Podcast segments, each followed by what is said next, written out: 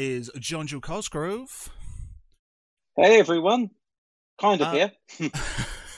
and my guest tonight is Santi from the Straight Shoot podcast. Welcome, sir.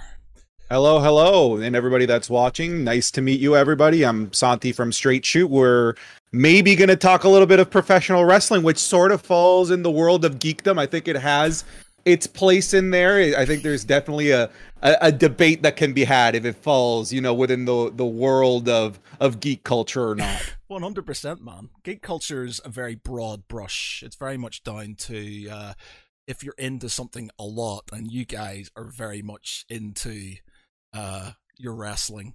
Um, so before we say kind of start dive into it, um, tell us about yourself. Tell us about Straight Shoot.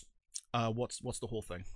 For sure. Uh, so Straight Shoot is a uh, fan-run wrestling podcast, and that's a big differentiator because most wrestling podcasts that are out there are either run by former professional wrestlers or run by industry insiders. There's very little in the way of um, actual like fan-conducted professional, I guess, if we want to give us that label, um, podcasts. Um, yeah, so we're YouTube, every audio platform you can think of. Uh, but I guess our our creme de la creme is actually on TikTok, which of all places was not the social media I was expecting for anything wrestling related to one be popular and two to I guess have as much of a reach as it's had over the last six months.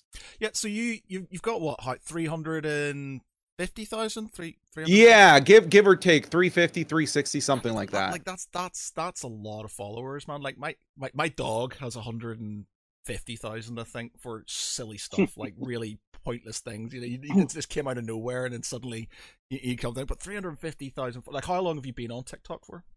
Uh, six months actually, almost exactly six months. We started at the at the beginning of uh, of January. It was just uh, my my partner and I, Steve, we decided we were running the podcast for about two months before we started the TikTok, and we were looking for creative ways to try and garner uh, an audience into the wrestling podcast because we were getting around 19 to 50 listens across every every channel. Um, so we decided to start a TikTok where we would do kind of like a wrestling game show trivia type of thing that him and I used to always do when we worked together in an office before the pandemic. We used to do that exact same format just across offices uh, at the gym that we used to work at. We decided to put it on the TikTok and literally guys, our first TikTok went viral. It's been right from the get-go. It wasn't like a a slow build the very first TikTok that we put out, which was a guess the wrestler on a wrestler named Eddie Guerrero, overnight was 200,000 views. And we're like, what the hell is going on? You Um, bastard. Yeah, dude, we, we, we, did, we didn't work for it. for that sort of thing, man. You just can't get it. Yeah, it literally just happened off the first get go. So I'm one of those, I guess, lucky bastards that doesn't know the grind of TikTok and like having to grow it because it literally happened off the get go. And I acknowledge how lucky that is because I've done YouTube since like 2012 and I know the grind that it takes to grow social medias. So I I'll I'll take it in stride. I know we're lucky.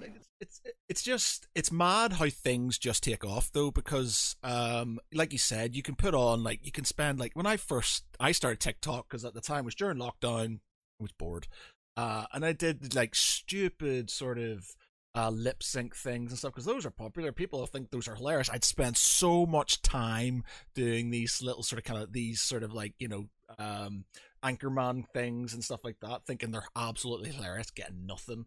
And then one day, on a whim, I I I- showed my sleeping, and like you know, two hundred fifty thousand fall, uh, two hundred fifty thousand sort of likes and stuff. That's and I was it. like, what the hell, man? What's going on?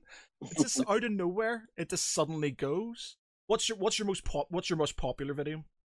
Uh, so our actually our most popular videos are usually guess the wrestlers where there's a big twist. Uh, so our most popular video, I believe, has five million views, uh, and it's a guess the wrestler, but the wrestler is Mike Tyson. where obviously if anybody knows professional sports mike tyson is not a professional wrestler he's a boxer but he has a history in professional wrestling he's in the wwe hall of fame and was a mm. big part of popularizing wwe in the late 90s in its war against wcw um, so we put it out as a guest the wrestler and it went crazy and part of the reason is because people are in the comments that don't know the true history of mike tyson are calling us idiots saying He's a boxer. He's never been in professional wrestling. He's a boxer. You guys are dumb. You don't know what you're talking about. But really, we actually know a bit more to the point where we are being made to look dumb. But really, I mean, hey, anything at the end of the day is views and engagement. Oh man, like you have some like we you had like Abraham Lincoln on there and stuff.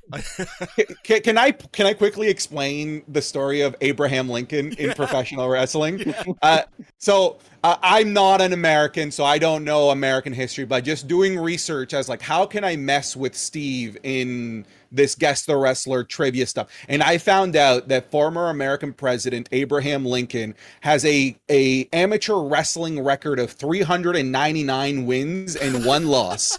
Is a county wrestling champion in the United States. He invented the wrestling move, the choke slam, which is used to this day and is in the National Wrestling Hall of Fame. Wow. These are the type. Wow. the thing is, like, I, I, I, would call bull, I would call bullshit in that, but it's so crazy. It's it's got to be true. Like, you know, it's that's mad. That's not being said. I love that though, and that, that's the one thing I that's like. Fantastic. Yeah, I that's the one thing I really like about your your your TikTok channel and your pod. The thing is, the TikTok channel got me onto the podcast after, so I started listening to the podcast afterwards. But um, the TikToks are just so moreish. Like I've been in, I I was into wrestling a lot when I was um when I was young, all the way up to sort of kind of late nineties and stuff. Uh, Bret the Hitman Hart was my favorite yeah. wrestler to the point. Um, I'm not sure if I can find I've got signed glasses from Bret the Hitman Hart's. Um, so his, his sunglasses, and um, my friend got me a uh, a cameo from him for my 40th birthday. Wow! Basically saying, you know, I'll, I'll send it to you afterwards, but it's like him basically um saying, you know, there was a time when I went to uh, when was it? Well, they came to they came to Belfast, um, and it was the day that John Candy died. I can remember, and basically Bret Hitman Hart was there, mm. favorite wrestler, and you know he gives his sunglasses to somebody when he comes down. Oh yeah, ring. every time, was, every time. I was just like running to the front. I was like, as a kid, I was like, he's going to give them to me. He's going to give them to me. It's definitely going to be me this time. But he gave them to some kid beside me. He was in a like a wheelchair and stuff. And I was like, well, I was like, oh, darn. yeah. I was like, oh, I guess he deserves them more than I do. So I was very upset. And um, all these years passed. And then on my 40th birthday, my mate sort of kind of gave me this um, thing. He started giving me this long spiel about, you know, yeah, because he does uh, Brazilian Jiu Jitsu and stuff. And he was talking about wrestling. And, you know, I, he, he was tying it in the sort of things from my past. And I wasn't really clicking. And he went, Oh, I've got a video of one of my mates. And he sort of sent me this video, and I went, "That that's Bret the Hitman Hart," and then he basically says, you know, uh, you know. It, you know, there was that time when I was in Belfast, and you know, you've always supported me, and uh, you know, and I'm going to support you and stuff. And he sort of kind of gets these glasses out that he signed and stuff, and I was like, holy fuck! And he's just like, you know, I didn't get to give them to you that time in Belfast, but here they are now and stuff. And I, I literally cried, man. I have never, I've never had a more sort of heartfelt um like that's fantastic and in my life man. I let the floodgates opened and i cried like a baby. And i was just like my favorite wrestler giving me the one thing in my entire life that i've always wanted uh is sunglasses and i got them signed and they're like I, I, yeah, it makes me feel emotional now thinking about it. And, and, and what what's kind of crazy about that if, if we can tie it into the world of geek culture and why I do believe that professional wrestling falls in that. Uh, aside from the fact that it's got character storylines it's got canon it's yeah. got non-canon um right I, I, tie that to like a kid that's getting into star trek right he's got his own captain kirk a, a, a, somebody getting into star trek in the 2000s they have their version of captain kirk in the 90s and and he goes back to different iterations of them your wrestling Captain Kirk is Bret the Hitman Hart, but I know that 20 years from now, somebody is going to be in your position, bawling their eyes out over John Cena. Yeah, man. Over, oh, over, and that's their Captain Kirk of professional it wrestling. They're going to be bawling their eyes out over Roman Reigns 40 years from now, right? So I think that that's fantastic. I think that's so cool. And it is like of I, I, I can remember like massive like out of all the wrestling because he was literally, I don't know what it was. Like I remember when it was. It was. It must have been like SummerSlam. Oh no, it wasn't. It was Survivor Series. Um, and he was fighting um Million Dollar Man. And he got Mm. cheated out of the he got cheated out of the win. And there's this moment where he's just sitting there absolutely distraught because he's lost and stuff, you know, and uh, Million Dollar Man sort of kind of prancing around and stuff. I was like, oh no. And I always quite liked this sort of kind of like, you know, the underdog sort of, you know, fighting on sort of thing. And I just, you know, I loved him. Um, and I just, I've got so many fond memories. And that sort of thing just was like my entire childhood just finally catching up with me and you know just having that one thing and you're right i think it is it's just like having your own sort of having your own captain kirk having your own sort of star wars or whatever you've got your own wrestler and it is generational and that is a very beautiful thing Yeah, you know what? I'm a, I'm a 30. I'm 30, and for me, my Bret Hart is John Cena, right? Like when I was 12 years old, like that was the guy. Like I can be 50 years old, and I will always have fond memories of my wrestling captain Kirk, John Cena. And I think that's the the beautiful thing about a ge- generational, uh, scripted sport like professional wrestling is one, um, you know, they the people that you idolize, watch, and root for will never um depreciate in value because they're getting older. Yeah. Right? That's a real sport that's the case, right? You watch um uh, football, baseball, American football, whatever it may be, the older they get, the less relevant that they become. And there's no emotion there generally isn't an emotional attachment to a professional athlete in their later years when they they're 60 70 years old. But there is in professional wrestling like there is an emotional attachment to the guy that or woman that you were emotionally invested in as a kid and you are just emotionally invested in that guy or woman for the rest of your life into adulthood. Yeah. and that's that's me and John Cena. And for a lot of people that's The Rock. A lot of people that's Stone Cold. For you it's Bret the Hitman Hart. Uh, and with wrestling that'll never stop right because it just keeps going and going and going Mhm. the um it, like like uh, there's a lot john cena seems to do a lot of good stuff where he goes sort of visits kids you know Oh, yeah. underprivileged kids and Mhm. stuff i saw one recently where he um some uh some ukrainian kids um who had sort of come over from you know he, he uh, I can't even remember where exactly it was, but he'd obviously been uh, uh um oh god what's the word uh evacuated from the Ukraine because of the war Yeah.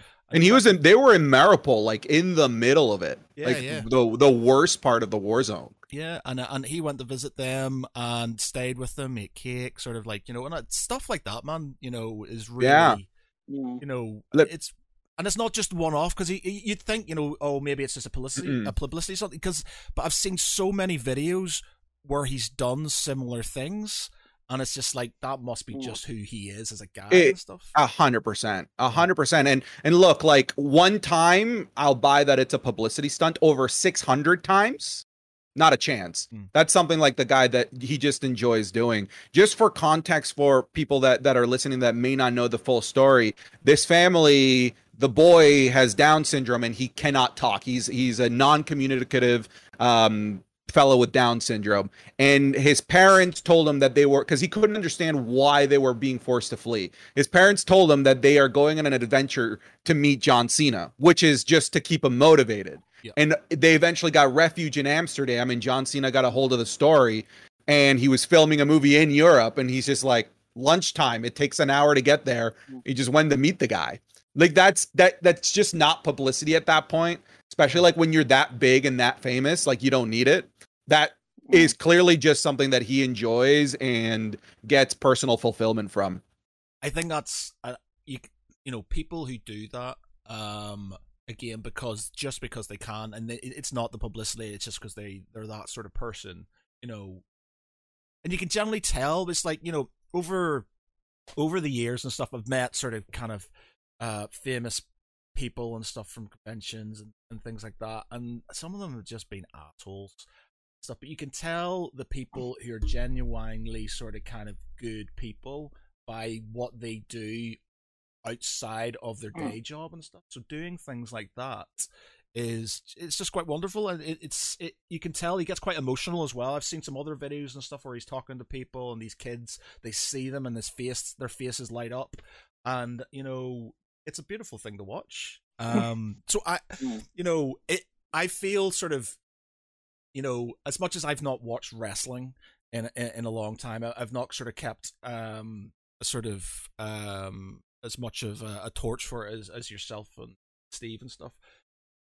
I still sort of kind of go back and forth and I watch the stories about these new wrestlers and what Mhm. they're doing and I watch the um I watch the sort of documentaries and things like that and you know it's it's it is a beautiful Yeah, and, and you know what? Like stopping watching wrestling, I think is something that every wrestling fan at some point goes through. Um, I went through the phase of not watching wrestling because I'm too I'm too old for this. I don't want to watch this anymore. And then you get old enough where you're like, I don't care how old I am. This is awesome. uh, like, wh- why why did I care in grade eight whether people knew that I was watching professional wrestling? I'm an idiot. This is like, who cares how old I am? And I think I've I've become about like that uh, in just about every facet of things that I love. Um, I guess to give you context into the things that I'm into, I'm a Twitch streamer and have been since 2004. I, I, I was one of the first 100 partners on Twitch. So like I've been streaming for a really really long time. Nice. I have a Twitch channel that's got 70,000 followers. I stopped streaming on that cuz I forgot the password. So I started I started a new one entirely to see if I can regrow it and and see if I can make lightning strike twice on Twitch. I digress. Um but what sort of These games are do you what sort of games do you uh, stream Uh, so I actually just went through a nine month uh, self torture situation where I played nothing but from software games. So Dark Souls, Bloodborne. I played all of them. I played all of them, uh, and I've beaten all of them, and I'm so proud of it. But all of them, I I I have gray hairs that I didn't have before. I will say that. Oh, I will. I will say that. Um, I, will- my I will have to ask. I was just gonna say, if you've played all the Soulsborne games, have you then completed Elden Ring as well? So that's the one I'm saving. Um, I'm saving this for July, August. I'm gonna give myself some time to play it, but I cannot go from playing Sekiro, which is arguably the hardest one, uh, into playing another From Software game. I'm like, no, I'm gonna play some. I'm gonna play some freaking Mario or something. Like I need, I, I need a mental break from these Yeah, games so- because Mario Strikers. Mario that's what I'm playing. That's what I was playing. That's precisely what I was playing. Um, but yeah, so like streaming is not something I'm ashamed of telling people anymore. Um, I am. And, and I will brag about it to this day. I'm a top 1% knowledge on the world of Game of Thrones, books and TV series. I I arguably believe that there's very few people that know more than I do. I've oh, I- oh, please do not, please do not challenge Matt. I'm just No, let's no, I'm let's talk. I love to talk Game of Thrones with people. Oh, not a challenge. If we can talk Game of Thrones, I will Oh, man, talk we Game can- of Thrones can all. I, I've Yeah. read all the books. Um, Yeah. and um, it, it's filmed basically in my backyard in Northern Ireland. My sister's in the second series. Oh load of my- yes, a lot of my friends are um have been extras in it and stuff. One of my mates was the second uh AD um um for a lot of it. Um so like pretty much everybody if you're from Northern Ireland, you know people who've been in it and stuff like that. Um but uh yeah, I, I read all the books before this the series came out because my sister was like, "So they're filming something in Red Hall, which is where my my mum lives and stuff." It's like they're filming this thing called Game of Thrones. I was like, "I've heard of that," and I went out, I checked out the books. I heard it had Sean Bean in it, and I was just like, "Oh yeah, Sean Bean's my man. I gotta watch this shit." Not- and, not and knowing- sure, yeah, he's gonna die. yeah, he's gonna die. that guy's gonna die. Yeah, it's like my my dog's called Boromir, so it's just like you know, it's just you know, Sean Bean's my, my man. But uh, I started watching. I read the books in. I read five, all five books in a month, um, and I think I read the last sort of kind of three on holiday. And um, yeah, it, it is the most devastatingly brilliant series of books Oh, Lord of the Rings. couldn't agree more. Obviously, I'm a massive Lord of the Rings fan, but uh, yeah, Yeah. Uh, well, we can No, talk about Game of Thrones afterwards. yeah. Then we'll, oh, we'll we to definitely we have Thrones. to. We when, have when we've done the wrestling, we'll move on to Game of Thrones. I'm not sure if I'll know Oh. as much as you will, uh, but we, we we can kind of go into that. Um, with the, I was going to say something. Yeah, sorry. We were, we were talking about your TikToks, and I went off on a bloody tangent about my my life and crying and stuff like that. Um, but they're so moreish. The what you do, even for people like me who haven't seen wrestling in a long time, it's just it's something that you just sit there and you can't help but watch every time one of your videos up. And like, not not I have not skipped one of your videos. Like, it, they're they're so moreish, and the thing is, they make you want to sort of kind of learn a bit more about it and stuff. Um, and I like, you know, I one of my mates in one of the groups are, and he's into his sort of kind of um, an independent wrestling and stuff like that. So he's really into this, like going to these sort of backyard type things and stuff. And um, he's always going on about documentaries and stuff. So I've started watching. Uh, what's the one um, behind Uh, Dark Side of the Ring. yeah, man, Dark Side of the Ring, and all the stuff. You know, some of the some of the really crazy shit that's happened Yeah. to some of the old so, the old wrestlers and stuff like that. And I find that super interesting.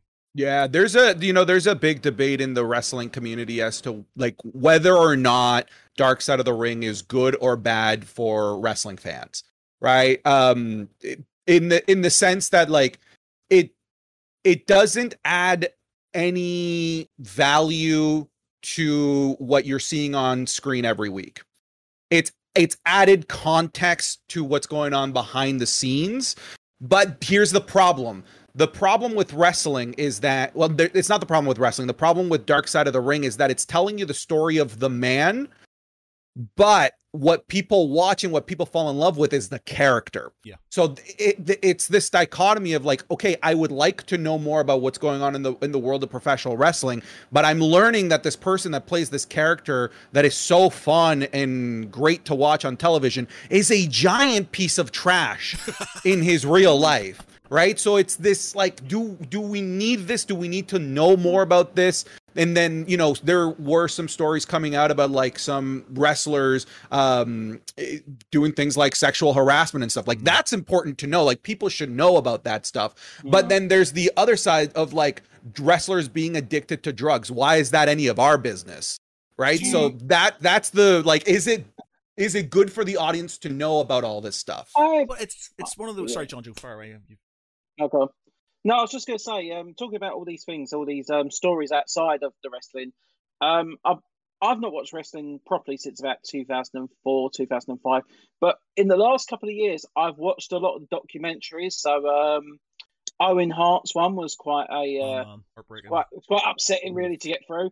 Um, Chris Benoit's story was also Yeah. another one that came up. Um, Chyna as well. You know, okay, they're not they're not supposed to be heartwarming stories, but when you read some of these, I know these are very isolated incidents compared to you know the majority of people you see in WWE, ACW, all these all this side of wrestling. But watching these stories, it I don't know, it almost brings it back that you do remember that these people are just human like you. You know, they are just Yeah. still people. That is And the- um, sorry, yeah. sorry, Jon, Jo. I, I'm interrupting you. no, I- no, no, I was just say that that is it. Yeah. Yeah, the, I. The, what's the, funny you said that. So my um, there was an ill-fated convention here a few years back called uh, Blackpool Comic Con, and the guy who did it uh, got a load of wrestlers, pro wrestlers in. So you had Diesel and uh, Mick Foley. Um, you had um, oh, what's his name? Um, Booker T. Um, you had a load of sort of other ones. And the most heartbreaking and the most one of the most lovely guys, Mick Foley, um, but he he was an awesome guy. Like the the, the convention got absolutely, you know, it, it, fell apart. A load of people lost a lot of money. He didn't pay the wrestler. He didn't pay some of the guests and things like that. Um, but apparently Mick Foley went uh, to a local family in Blackpool and stuff, and they stayed with them, and and it was just so real. It was so cool. But when I met him, he could barely walk, man. Like he was literally getting like you know we had to help sort of I helped out sort of move them from one area to another. So there's me with these huge guys, and then Mick Foley, who's like his knees were gone, and he was just sort of he was just not who you see or have seen on on the TV, and it was quite sad because you know it, you know it, it's the reality of the Yeah. thing. There's like you know what's on TV and what the reality is. Um, lovely guy though, absolutely lovely guy. Yeah. Um, but yeah, um, the the wrestling documentaries, some of them, uh, there is a sort of quite a dark edge to them, and it sort of Mhm. comes comes into that whole. So yeah, it's like music. So you've got like, um, should you listen to a band if you know that the uh like the singer's a racist or he's uh he's a pedophile or he's thinking does that affect the music? And it's a similar thing. If they're dickheads and they're bad people should they should be supported in their art form? And it's like what comes first art or reality? Um Yeah. and there's that there's always that debate. Now i i'm very much the sort of view that if somebody's a dickhead in real life, it, I find it hard to sort of kind of like their rea- you know their their things. So, Mm. for example, uh, I'm a massive metal fan. I love metal and stuff, and uh, I used to be hugely into Pantera and stuff. And then obviously, um, Miss uh, Phil Anselmo started doing white you know uh, white pride salutes and stuff like that as gigs and things, and I was like, fuck that guy, man. Yeah, I'm not Yeah. sort of Now, uh, what what I was going to say is that unfortunately, professional wrestling has the best example of what you're talking about. In fact, I would say that professional wrestling is split into into two timelines. There's the time before the Chris Benoit uh, murder suicides and the time after the Chris Benoit murder Mm. suicide. So the Chris Benoit situation, wh- which you know we don't we I, we probably shouldn't get too deep into because I'm not an expert in it, is Chris Benoit by all accounts in terms of his in-ring skill, his accomplishments, everything that he did in the business, he's a Hall of Famer Mm. but what he did that one day, which was not just end his own life, but was to end the life of two people that had nothing to do with his pains, right? A beautiful child, his wife. There, there's your best example of like where do you like where do you fall? Like do you fall in the camp of well you know like what he did on screen and everything that he did as a professional wrestler we need to celebrate? Or do you fall in the camp which is where like 99.9% of wrestling fans fall of uh we cannot even acknowledge this man's existence. Um what he did is so atrocious that we can't even we can't even begin to think of him as a wrestler anymore. I- It's- I it's think, Yeah, I think that is a good point. You know, because um, because Chris Benoit, I used to. I mean, that was back when I used to really Yeah. love WWF. You know, he was he was like the main guy. You know, this was this was the. In some ways, he was almost at one point the underdog because he just sort of like exploded onto the scene. He became that's his character champion. yeah Yeah, and he and yeah, he just took over and then just um, I remember I can't remember what show it was. I think it might have been SmackDown. He was on, and um, this was I think his second to last show on WWF, and um, he had this fantastic fight, and you know everyone was bigging him up, and they were putting together. I, I think it might. I can't remember if it was SummerSlam or there, was- there was one of the big pay per view ones that were coming up and they were advertising him. They're saying, "No, you you don't want to miss this big fight." And then I think the next week, I remember it like the show pretty much got cancelled, and it was a it was basically a clip show. There was Yeah. just um it was just like highlights from earlier in the year, and then at the end of that episode, they said um, that things have been in the news. We've um many of you probably are aware of the situation with Chris Benoit.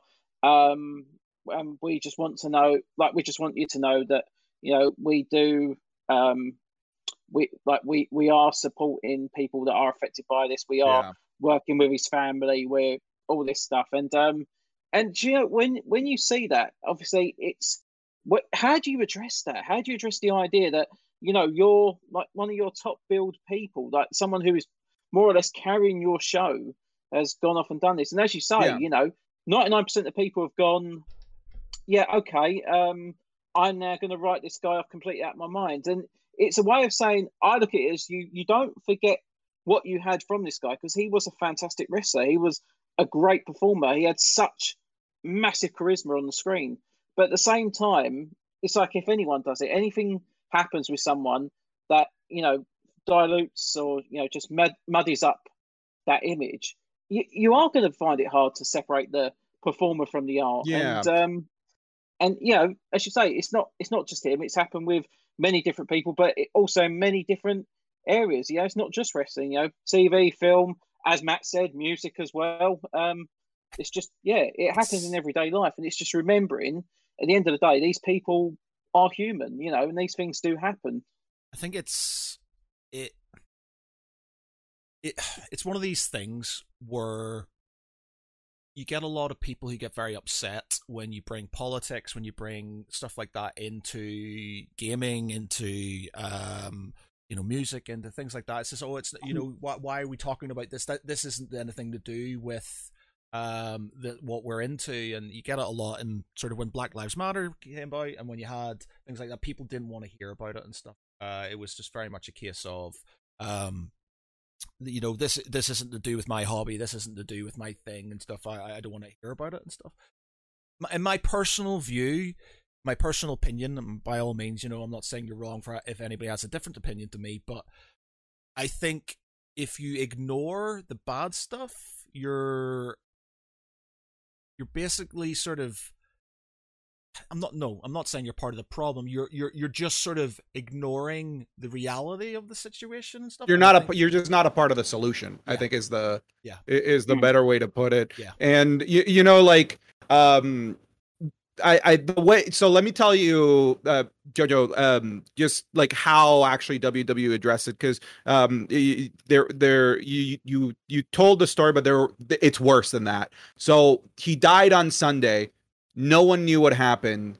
And then on Monday Mm. they did a tribute show to him talking about Mm. how amazing he was all of Mm. his matches, all of his careers, only for literally an hour after the show went off the air to find out that it was a murder suicide.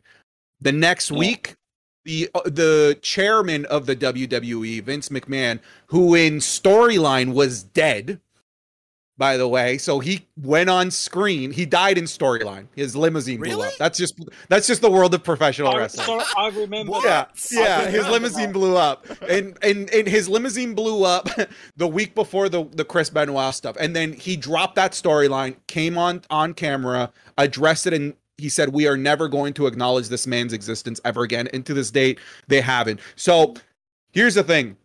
I think that I'm I'm a reasonable person. Um, it, I'm willing to okay, like if you are this artist, doesn't matter what it is that you do. Um, if you have a tainted history of something that you've done, I rational I don't rationalize your decisions. I rash I, I weigh how bad it is the things that you did. Are you mean to your coffee people? Are you mean to the to your assistants? Are you a giant dickhead who is you know like okay, I'm I'm I probably wouldn't like you in real life, but I'm not going to I'm not going to stop enjoying your work. Yeah, But then there's Mm. the line in the sand, Yes, right? The yeah. where you're so far like a Chris Benoit or you know you, you the a pedophile or anything that's just I I rationalize like that's too far. I'm done enjoying anything that you do. I make that decision that way.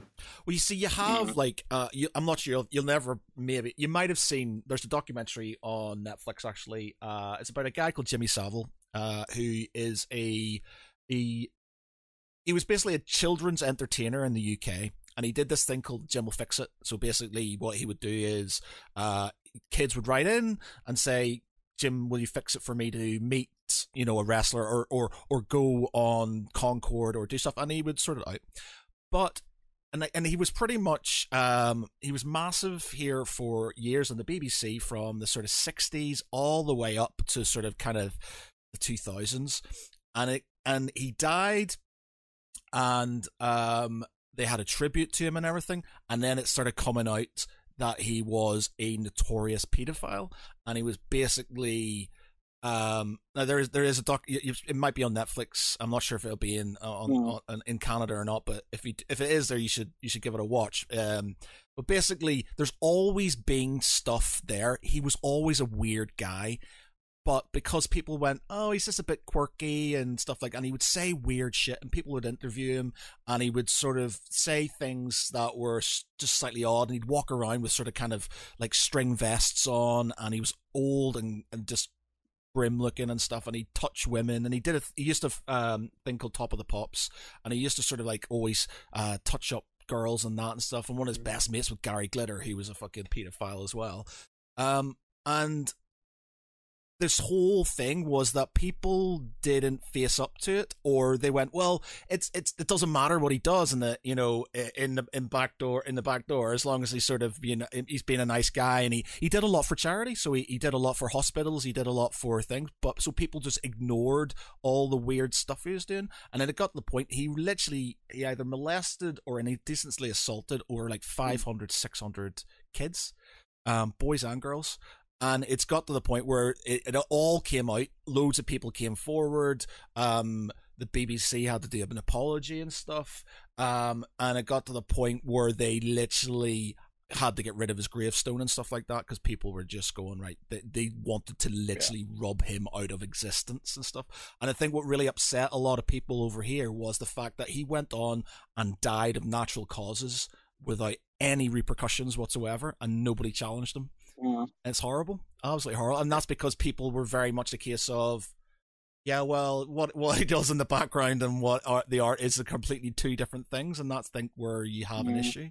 When, like you said, if he was just a dickhead, he was just a bit weird, it'd be all right. But what people knew he was up to things. People would do jokes about it and stuff like that, and you'd see sort of old interviews about it, and nobody yeah. did anything about it. A Bill Cosby situation, right? Like, yeah, is it hmm. really justice when you're sending like a 90 year old like man that basically is incoherent to jail? Like, no, he he he won. He basically got away with all of the terrible things that he did. Yeah, he basically did. Yeah. Now, that being said, you know, we talked about Dark Side of the Ring and some of the bad things in professional wrestling. Professional wrestling is like 99.9% amazing. Uh, it's mostly good stuff. I just want to clarify if anybody is is new to, to the world of professional wrestling. But what's interesting is, you know, like that that that that moment in time, the the the Chris Benoit situation really changed the way of professional wrestling. Those guys that were in professional wrestling before that are your Mick Foley's. These guys that are just decrepit because they were hmm. they had to do so much more. The it was the the the type of time period where if you were hurt, you took painkillers and you didn't tell anybody because if hmm. you didn't work, you didn't get paid is essentially how WWE contracts were before um, the situation with Chris Benoit. After that, there were all sorts of um, of safety protocols put in, uh, health and wellness policies, so that people aren't abusing um, drugs that are not prescribed, etc. And now, guys in professional wrestling are they're they're physical actors that are not having to put their bodies as frequently in a place of harm as much as they did in the time of Mick Foley. Accidents still happen. Mm-hmm. There's a guy named Big E, I, I, I, who is a very lovable WWE superstar who recently broke his neck on a basic move, on like uh, the most basic of moves that he's probably done a hundred million times. That's the nature of physical acting, right? It can happen at any moment. I've, I've, I've just because I've seen this advertised as well because you're talking about you know different contracts now for these wrestlers Mm-hmm. Um, is it because uh, I've seen that apparently that Ric Flair, who is well into his sixties, he's doing a comeback fight soon. That, that, and that that to me, it's ludicrous. astounds me. That just because I remember watching wrestling, thinking, "My God, he's like fifteen to twenty years older than everyone else already in the ring." But now he's coming back at such an age.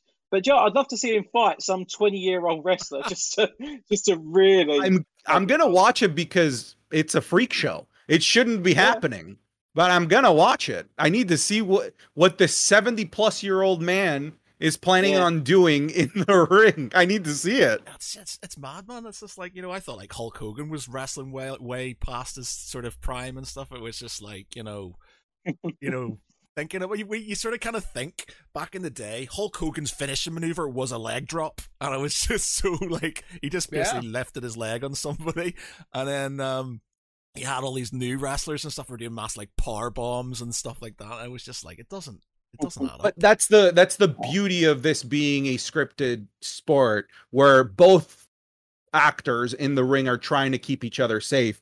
Um, you know, one of the most um, athletically gifted and most popular WWE superstars is Brock Lesnar, and the man is like 46. Yeah. And he is in better shape than most 20 year olds that I know. But any sport at 46, it doesn't exist. Like you don't play at 46 it just no you're you're a manager right you're you're a coach but if you play american football you're lucky to make it past 27 Ooh. that's the the beauty of professional wrestling Yeah. these guys can go on forever Ric Flair is apparently coming back Yeah, it's. I it's mad. still, like yeah. what's the what's the view on sort of because like I, I have watched some of these documentaries and it's stuff you know like uh like Andre the, the one about Andre the Giant, Macho Man Randy Savage and stuff and they're all like obviously died early um and you know stuff about Hulk Hogan and uh Yeah. you know this this you know uh, Jake the Snake Roberts who was basically just a drug addled sort of uh, mess of a, a person um Hmm. is that just that there was there literally a point where wrestling drove them to that or was 100%. that just them as characters It no, it it's it's both. It's both. I think it's the person and the and what they had to do night in and night out, right? Um so I mentioned that moment in time, right? Like the Chris Benoit Yeah, yeah. before and after. Every guy you just listed is a before Chris Benoit yeah, type situation. Um the you know, I mentioned the positive of being a professional wrestler being that you can go into your 40s, into your 50s, and in some extreme cases your 60s and do this, but you have to do this 300 nights a year. They travel all over the place, Yeah, right? They do they most of the shows that these guys do are not televised. Right now, like the WWE, yeah, they've got the two televised shows, Monday Night Raw, Friday Night SmackDown. And if you're not like a fan in the know, you might not be aware that they have four more shows in between that where they're traveling to smaller towns around where those big shows are, doing what's called house shows, where they're wrestling without it being televised. So they actually wrestle 300 plus days a year. So when you are in a situation where you're a Jake the Snake Roberts, you're a Macho Man, or any of those guys, and you get hurt, you tear a tendon in your arm, you're you have two choices. Your choice at the time was not wrestle for six months, not get paid, potentially get fired, and if you don't get fired, you might get what's a professional wrestling term buried, where you get pushed so far down the card where you don't get TV time anymore, and that's the end of your wrestling career. That's option one, which most guys did not opt for. Option two was pump yourself full of drugs, drink a ton of alcohol, numb the pain, deal with it, and put yourself through it over and over and over again every night, 300 plus nights a year.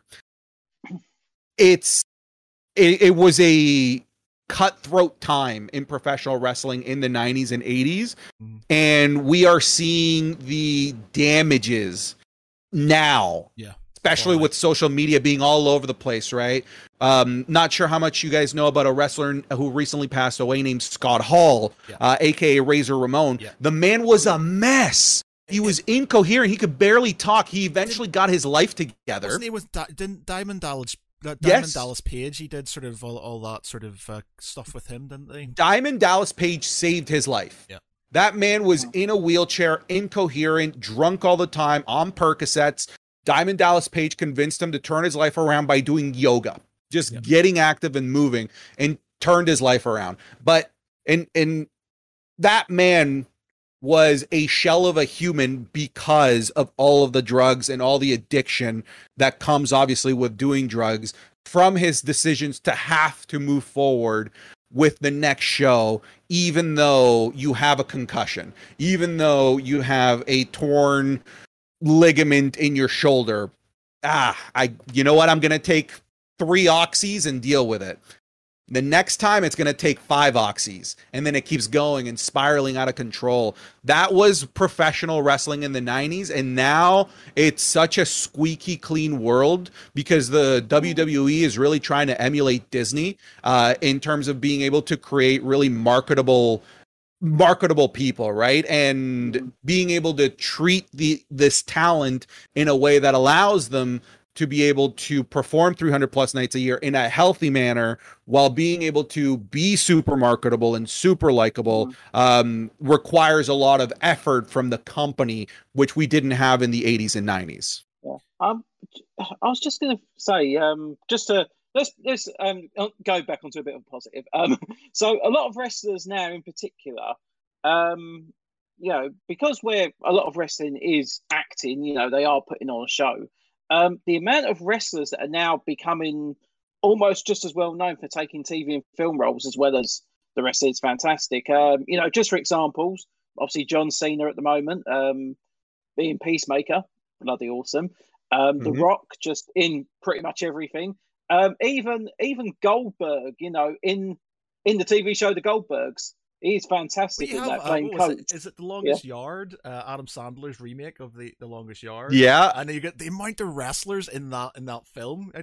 Oh yeah, so Oh yeah, that movie that movie is a wrestling is is a wrestling homage. Yeah, Even though it's not it has nothing to do with wrestling. That is I arguably the most famous movie in the professional wrestling community. yeah, yeah. Love that film. that is a great movie.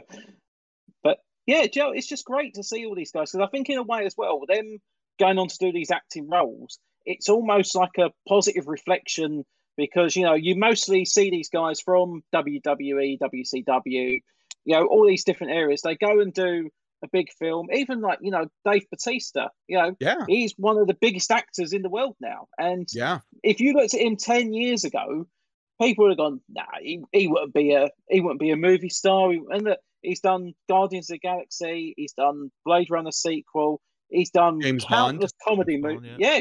yeah, countless comedy movies now as well. And you know, more people now know him for acting than they would Yes. wrestling, which is I a hundred which is percent agree. great. A 100% agreed. Um, and you know, like there is, it's almost considered a rite of passage where the most um, famous professional wrestler eventually becomes a movie star. Hulk Hogan was the first one. The Rock did it. Um, John Cena's doing it. Uh, Roman Reigns is on his way to Hollywood. Batista. Um, but what's cool now is that it's no longer reserved to the most famous people. There's other smaller characters within WWE Mm. that are getting roles Oh. in Hollywood, like Sasha Banks in The Mandalorian is a Oh, great example. Yeah, Um, so I yeah, there's There's a lot of crossover these days between professional wrestling and geek culture, which I think is awesome. Did, W- did WWE get a cut of that? Is is it? Do you reckon is it in their contract that if they become movie stars that they because they made them? Yeah. That's a great question. Um, yes. So they would get a portion of Sasha Banks's contract. Um, in fact, um, an interesting fact um, that maybe you didn't know is that uh, the WWE gets a cut of everything John Cena does. Everything. Ooh. everything. Now, and and John Cena says he's actually super glad to give it. Like I'm assuming it's probably not that big if he's not if he's fine with it. Um, but the reason is because WWE owns the trademark to the name John Cena, and he is using the name John Cena um across everything that he he he does. That's The Rock Johnson act- stopped using the Rock. Actually, The Rock uh, negotiated to be able to use The Rock whenever he wants to. All right. Okay. He, he doesn't anymore. He goes as Dwayne Johnson, but there was Yeah. a moment in his career, in his Hollywood career, where he was always Dwayne the Rock Johnson.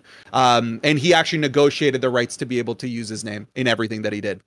He seems. Uh, Ooh. what do you think of him? Do you think is he a genuine? Do you think he's a genuine, a genuine sort of person, or more to do with the publicity?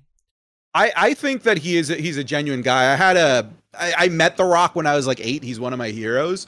Um, and I mean my interaction with him as a kid was really good. Um, I would in professional wrestling he's beloved um, in in almost every regard.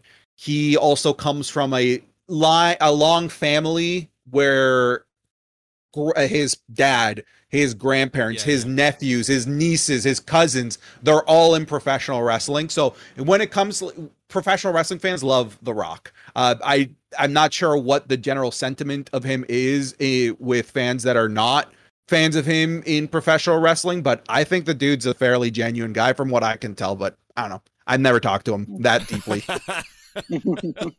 There's a what's that? What's the film?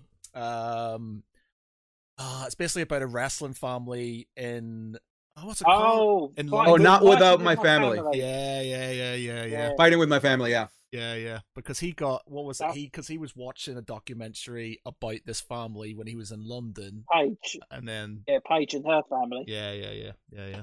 That's Yeah. That was good. That was really funny. That movie. And um, you know what? The um, the, the one that plays her, Florence Pugh. Obviously, now that's another person who is just everywhere. And that was that film was basically a big break. So yeah, I'm surprised that Paige any more movies as well because I think she's done a bit of acting too. Or yeah. something well, anyway. Paige is is big on Twitch. Uh, she's she's a Twitch streamer, and she actually recently just left the WWE, even though she hadn't wrestled in almost a decade because of injuries, but she was still under contract with them. Um, like literally like yesterday. Uh, she's no longer part of WWE. Maybe that means that we'll see her in in movie roles moving forward. Mm. Um. Okay. Um. We'll move on from wrestling. Uh. What is your uh? What is your thing? Um. Actually, no. Actually, there was one question I was going to ask. You said like you know you, you you know when you were you got to a certain age and you're just like oh I, I don't I don't, I don't watch wrestling you know that's that's childish and stuff obviously girls were probably involved and you're like I don't watch wrestling I'm a cool guy what what age was it when you decided you just went fuck it? Um, do you remember the moment where you went, you know what, I don't give a shit. This is who I am. This Yes, is what I I, literally remember the moment. Yeah. The moment was my first day of uni, um, when I met my flatmate, who was a bigger nerd than me, and I'm like, I can be myself. I like this is it, and then from there, like literally, it just uh, it, it changed my perspective on anything. It's like, why, why do I? Okay, like why would I want to date you if you are all pissy about me liking Game of Thrones? Yeah, yeah. obviously we wouldn't jive. I'd probably rather date somebody that likes Game of Thrones. So like I started to realize that like my hobbies and the things that I'm passionate about are something that I'm not saying that whoever I'm with or the my friends should be passionate about it, but like they shouldn't ridicule me about it. They shouldn't uh ostracize me about it. Um and I realized that like once I had that mentality, I started surrounding me surrounding myself with people that I liked a hell of a lot more Hmm. than I did through throughout high school. And it was literally that moment um where he snuck his face uh, like uh, he he we had this divider wall when we just moved in and he sneaks his head and he's just like do you want to play mortal kombat i'm like fuck yeah i want to play mortal Yeah, dude. Yeah. And, and I and you know what? I think a lot of people go through that in college where they finally find themselves and realize that like you know all that bullshit from high school and all of the like the the dumb social mind games that you were forced to play it be you know between the ages of 14 and 18 are so stupid and irrelevant. And you know once you you know once you get out of that you can really just be yourself and and celebrate the things that you like rather than um than hiding them right yeah, it's very, it's very, very liberating. Um, like our our motto for the website is "Don't hide it, wear it." Uh, it's just very much sort of like you just you are who you are, and uh, it's like, but it's like for me, I had two sort of things. So I was, I was into sort of like, like heavy metal and rock music and stuff like that, and growing up in, a, in my school, you know, we we played rugby and you went to clubs and you didn't listen to rock music and stuff. You're very much you, you listened to crappy dance music and things like that, and I was just like, so I did that for ages because you know girls uh, and stuff. And then I real I hit about seven, 16. Um, I found a bunch of mates who were really into that sort of thing, and then it all clicked in. And I was like, "Oh my god, I can be myself. I can be, and I can listen to the music I wanted to listen." But even within that subgroup, and I remember even into university, I was I've always been a nerd, always been a nerd. My dad was. We always gamed. We you know played board games, uh, painted miniatures and stuff. You know, I was into Games Workshop stuff from day dot, and um, even then, I remember I started up, up a wargaming society with some couple of, and my friends ripped the shit out of me for it. And, and literally, I got, I got, I was in university, I was getting absolutely hounded to the point where I, I distanced myself from it all because I felt like, oh, I, I don't want to be sort of ostracized from the, the, the my cool friends, even though we weren't the cool guys because we were into sort of that sort of music and stuff. Um, but I remember sort of getting to a point when I was slightly older, and I was sort of like hiding stuff from girlfriends and things, and then maybe hoping that they might not realize, you know, I had I'd had some cabinets full of sort of geeky stuff and you know they I, I was in a band i had tattoos and you know i was i was doing all this sort of kind of inverted commas cool stuff and then i was like oh but i'm a bit of a nerd as well and i, I kind of like star wars and i kind of like lord of the rings and they'd be like oh as long as it's not too much and then I wasn't finding anybody who was making me happy because they just weren't into the same sort of things. And I remember one day I was in the games workshop, and back in the day, uh, they realized that people didn't want to sort of kind of be known to be buying stuff from them. So um, they would give you bags that were blank instead of the Games Workshop logo bag and stuff. And the guy turned around to me and went, do you just want a normal bag to carry that stuff in? Because I sort of get snuck in and, you know, was looking around at me nervously. And I just, at that moment, I went, nah, man, just give me the logo bag. And I took the logo bag. I walked out and I went, "This is who I am. I don't give a fuck who who who who who cares about this and stuff." And then this is who I am. This is what I love. This is what makes me happy. And if they, people can't deal with that, then that's their problem. And I remember, and I started Geek Pride the next day. I started the website the next day, and I just went, "That's it. This is who I am." And I felt a lot better about it ever since. I'm dude, I'm so with you. Um, there's somebody that I know. I, am not going to mention names, uh, but he started a Call of Duty channel in 2009. And in 2009, he grew this Call of Duty channel to around 25,000 subscribers. For context, I would argue that 25,000 subscribers in 2009 is probably the equivalent of like 2 million nowadays. Yeah. It was really difficult to get subscribers back then. There was no money in it. Yeah he got recruited to be part of a Call of Duty team called FaZe. I don't know if that rings the bell with yeah, anybody, yeah. but they are now they're a huge esports organization, yeah. the biggest esports organization. And he quit a year into his affiliation with FaZe because someone at his high school found his YouTube channel and made fun of him for it. So he deleted all of his videos and stopped making YouTube and he looks back on it being one of well first of all i could have been a millionaire. Being that early on in youtube with FaZe he would have been a millionaire. Like no ifs ands or buts. And he stopped because he was a 14 year old kid that was it that was made insecure because of his hobbies which is so incredibly heartbreaking right? Yeah i think mm-hmm. it's i think now with the advent of social media of programs like Big Bang Theory, and even in Stranger Things and stuff, they play in D and D and stuff. Like even you know, I've got friends from back in Northern Ireland who are not nerds in any shape or form who are talking about playing Dungeons and Dragons and stuff like that because they're seeing these things and it's more acceptable now. Obviously, there a lot of geek culture is becoming a bit more less of a pariah, less of a taboo, more of us like, all right, maybe it's okay. Uh, gaming in general has come on leaps and bounds now and stuff. I don't think people bat an eyelid when you talk about gamers to the point actually where I was at a there's a there's a thing called EGX in uh in the UK and it's like a massive gaming convention. Um and uh, we were doing some interviews and stuff like that. And uh, I started talking to this fella who was a big sort of I can't remember his name, but um he was like quite big on um Call of Duty and he refused to accept that he was a geek. He was like, "I'm not, I'm not, man. I'm, uh, I'm just, a, I'm just." I was like, "Dude, you are," and he's just like, "Well, I'm not." It's like, "Where do you?" It's we're all the same, man. You know this this sort of attitude isn't isn't helping and stuff. And it's like you are, you're into something. You've got a massive channel. You're into these things, but you wouldn't accept it and stuff. You know, it's just sort of.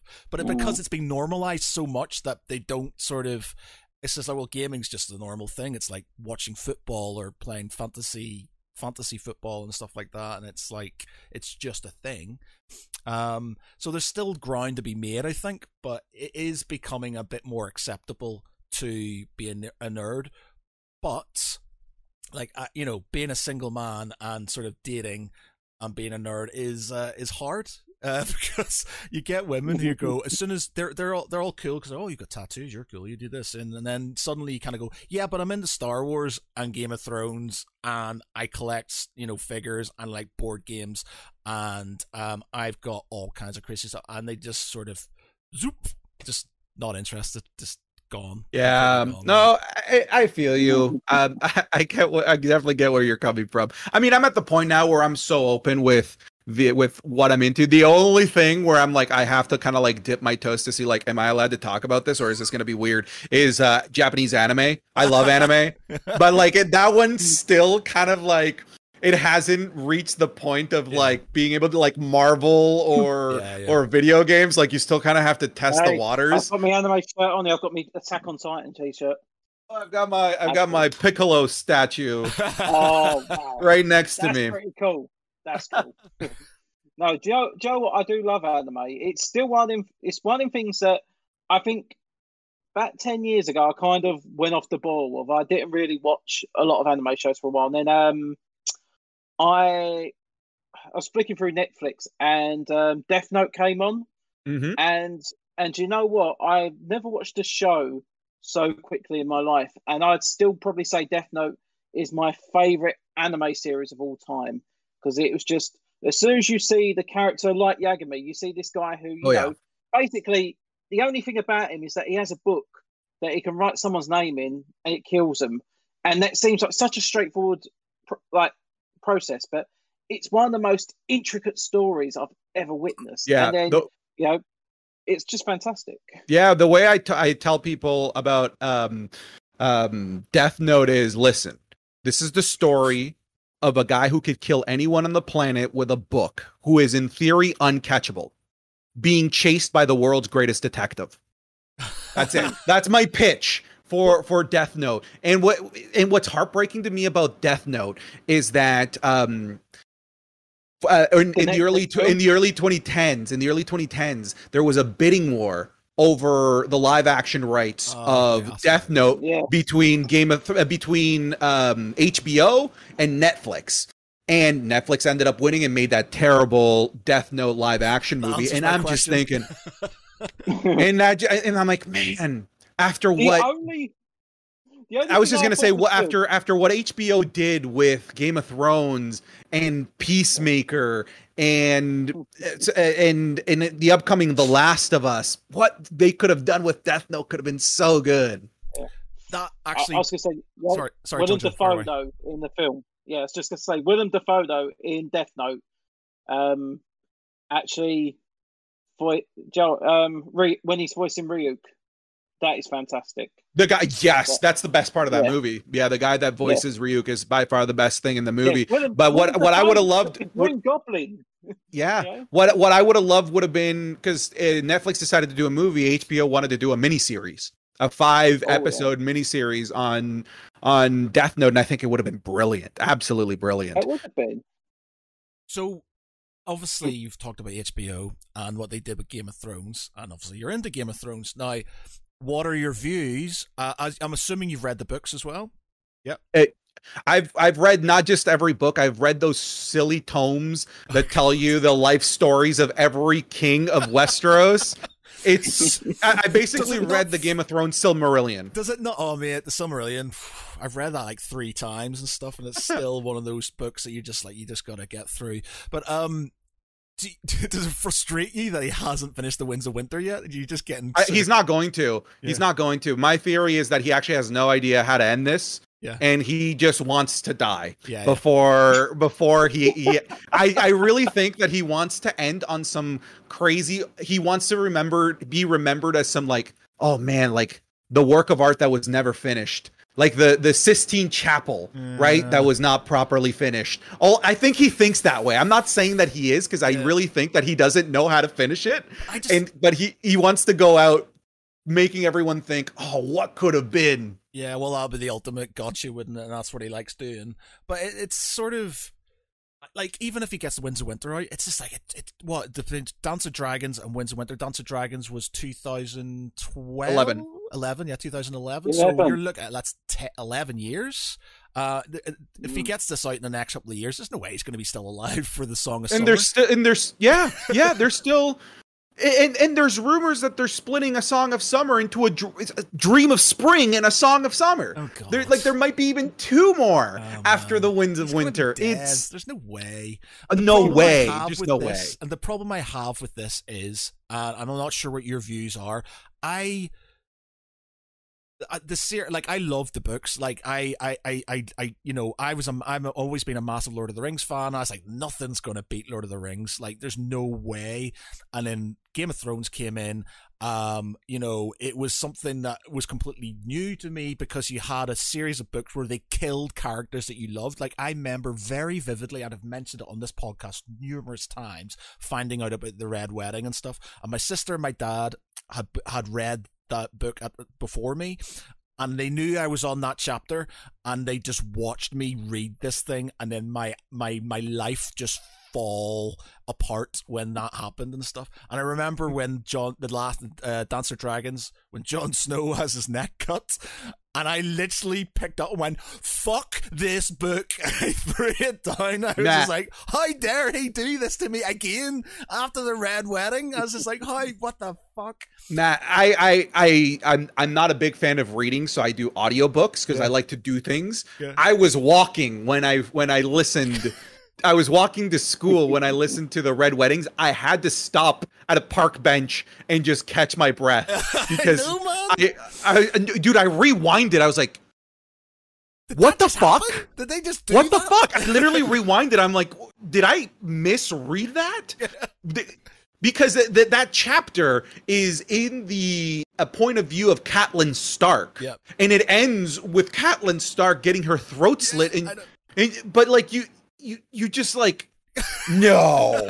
no to this day I still like don't haven't I, I haven't properly processed know, the red wedding. True. And that's what's beautiful about it. And that's what's so beautiful. It's like it makes you feel uncomfortable, but it's like it's got me. It's it's changed me now because I like now my books to have these sort of curveballs in it and stuff, and there's nobody safe.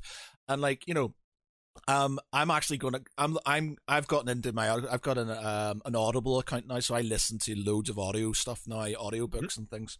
Um, there's another series, by the mm. way, um, a guy called uh, Joe Abercrombie. He does the first Law series, and there's a second. There's basically nine books. There's a first trilogy, three independent ones, and the second trilogy, which I'm currently listening to. You should give them very Game of Thrones esque in that mm. it's sort of you think it's about sort of kind of heroes and stuff like that, but loads of fucked up shit happens and stuff. So so good, worth a listen.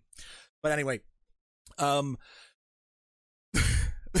they were so the, the when you're like reading it, and I remember sort of going back and forth on the page and just kind of going, like you said, just having to go that that you know that just happened. They literally just killed a bunch of really you know, I love Robb Stark, and then his mother, and then I was just like, holy shit! And then the and then they killed Grey Wind as well, and I was just like, no, not Grey Winds. Yep. All hail like, the king in the north! Yeah. All hail the king in the north! Yeah. That quote, yeah. where like for for those that don't know, they decapitate Grey Wolf and Robb Stark, and they sew the wolf's head oh, on man. Robb Stark's body and and chant "All hail the king in the north." That is grim.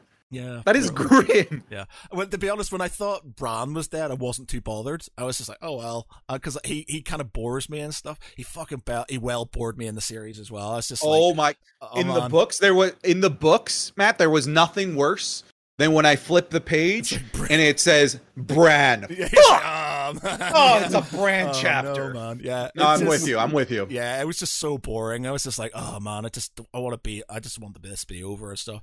But like when it, you go into the the series and stuff, first three series are amazing. Fourth, fifth, okay. When it gets on to like after that, it's just I the last series.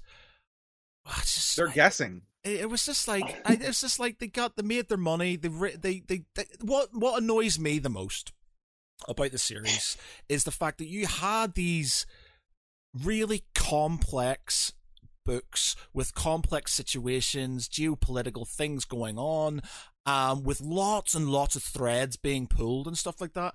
And they tried to condense it into six or seven. I can't remember how many. What was the last series? How many episodes? Six, six, six episodes. episodes. Into six season, episodes, yeah. and they just kind of went right. So we're just going to finish all these things off, and it was yep. just like you can't. Why would you do that? You had so much more material to make that sort of like mm. the ending bar Bran being diplomatically sort of not diplomatic, being um turn you know uh, democratically turned into king. It's like fuck that. What? It's the dumbest shit ever. Yeah, Let me so... put it into context for you. Let me put because I've had this argument with people. All right, who should be king?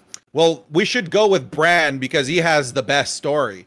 He has Tyrion.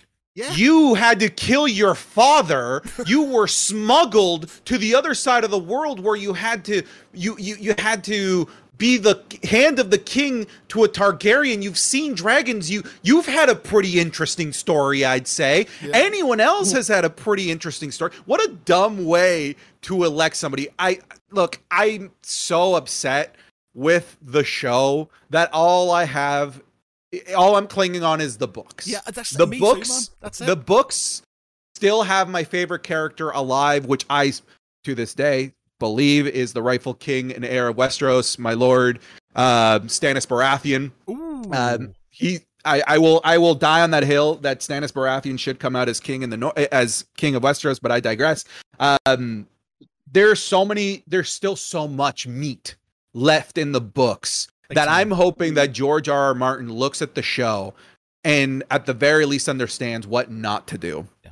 Yeah. Because he could do anything else Yeah. and it'll be better. Um, yeah, I uh, Matt, do you remember? And this was up until the end of, I think, the end of the um, seventh, no, end of seventh season.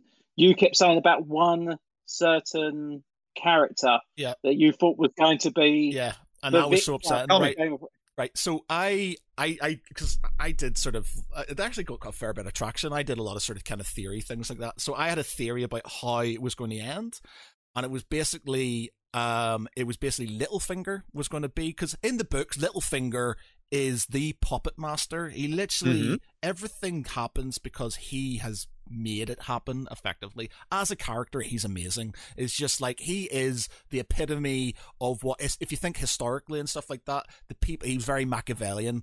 You know, these are the sort of guys who made the you know, who who did stuff. They're the ones who pulled the strings.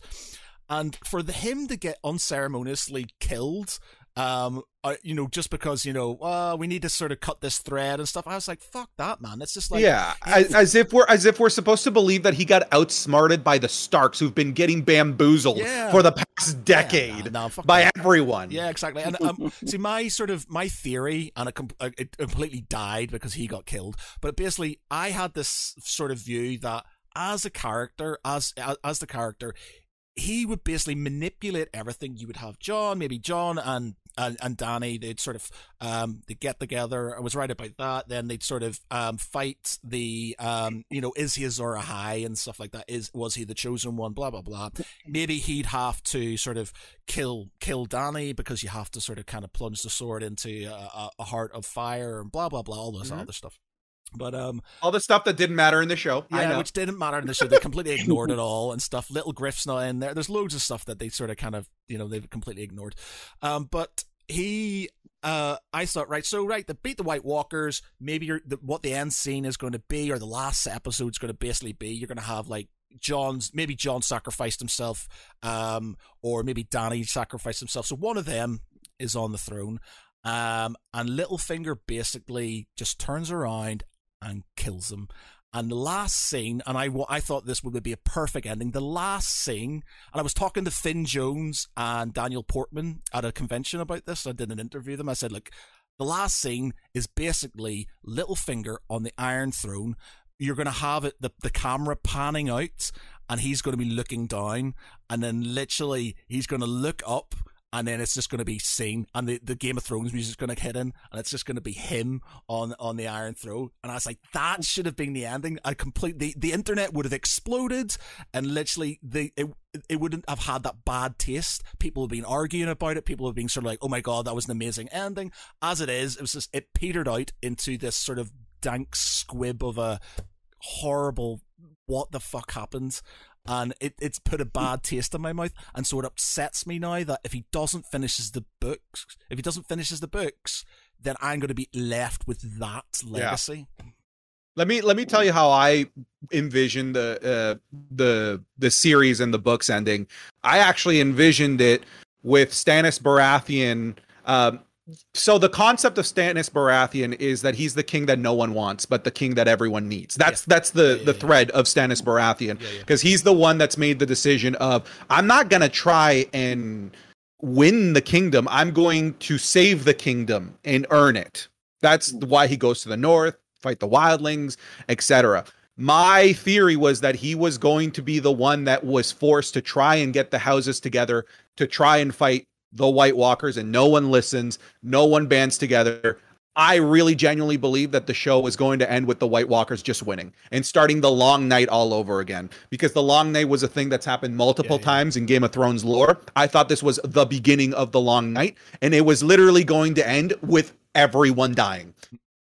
That's it. And I'm not sure if that's a good ending, a bad ending. I'm just saying I could better write something better than what they wrote. Better, eh, than, better than what it's so dumb. Yeah. What, I, we I, had was was so terrible. Dany, I think Dany turning fucking psycho wasn't bad. I think, but the thing is, I and you could it had to be slower. Yeah, you had to have a slower progression from basically because you could tell there was little bits of her sort of kind of you could see maybe there was a bit of an edge to her. And if they had even another series where they sort of developed that into it, then you know, and that was my problem. It was so rushed at the end that they literally cut out certain things. The Battle of Westeros mm. is, you know, as a military military historian, is an absolute travesty of a thing. It's just like you know, just firing off all the uh, the Thraki and you know, cavalry charge into nothingness. Like no military general would ever ever do something so stupid. But um you know the whole the series as much as it had some good parts it was just uh, it just left a really bad taste in my mouth. And it just made me think i just wanted the books more. But part of me sort of feels slightly like it's tainted and it annoys me that he doesn't sort of it's not done yet. And i understand that if you, you can't force yourself you can't force somebody to write something and stuff and you know but it, it's like he's he's he's enfranchised so many people into this world of his, and it's yeah. like it feels like he doesn't care anymore. I've made the money, no, I I don't care. I know, and I, it hmm. upsets me, man, because it's like if he dies and he doesn't finish those books, um, yeah. I don't know what I'm gonna do. Now, Matt, you you kind of hit on hinted on something that is the reason, part of the reason why I probably will never rewatch Game of Thrones.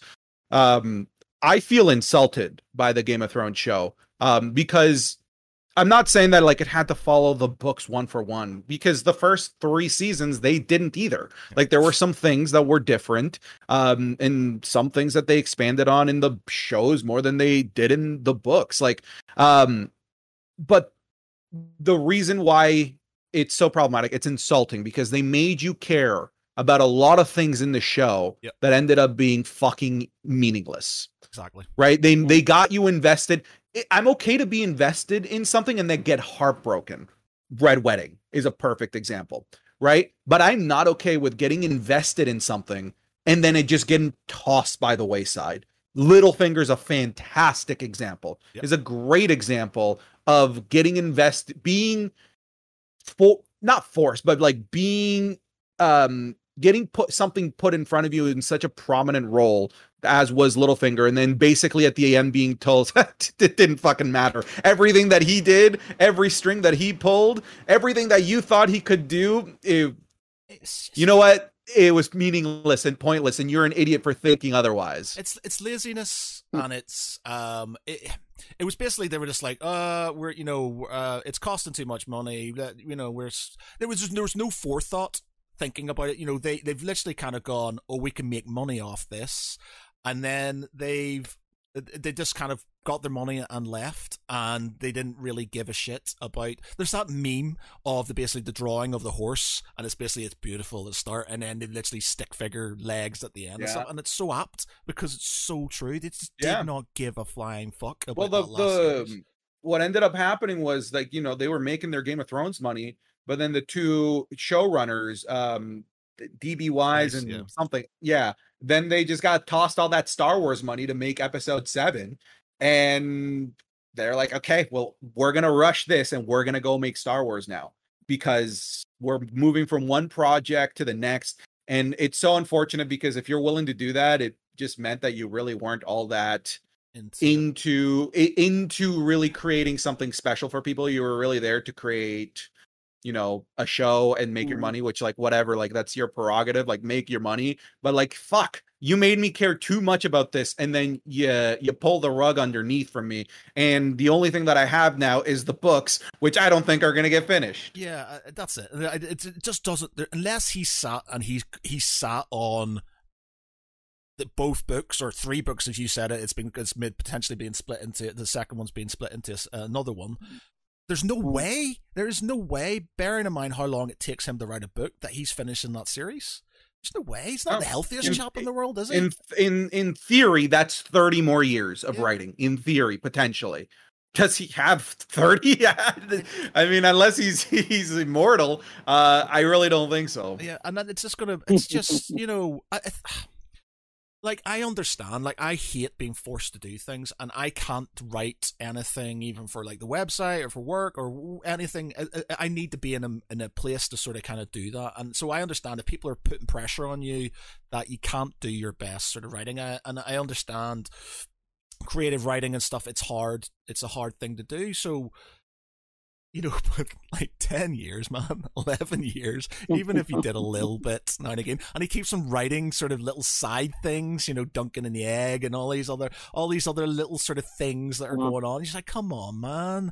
This is, there's Yeah. so many fans who adore your books and they just want you to finish the series, to p- put to bed the ghost, the evil that was the series. They just want you to, fin- you know, to basically do it properly, give Mhm. us the ending we deserve instead of whatever the fuck that was at the end, man.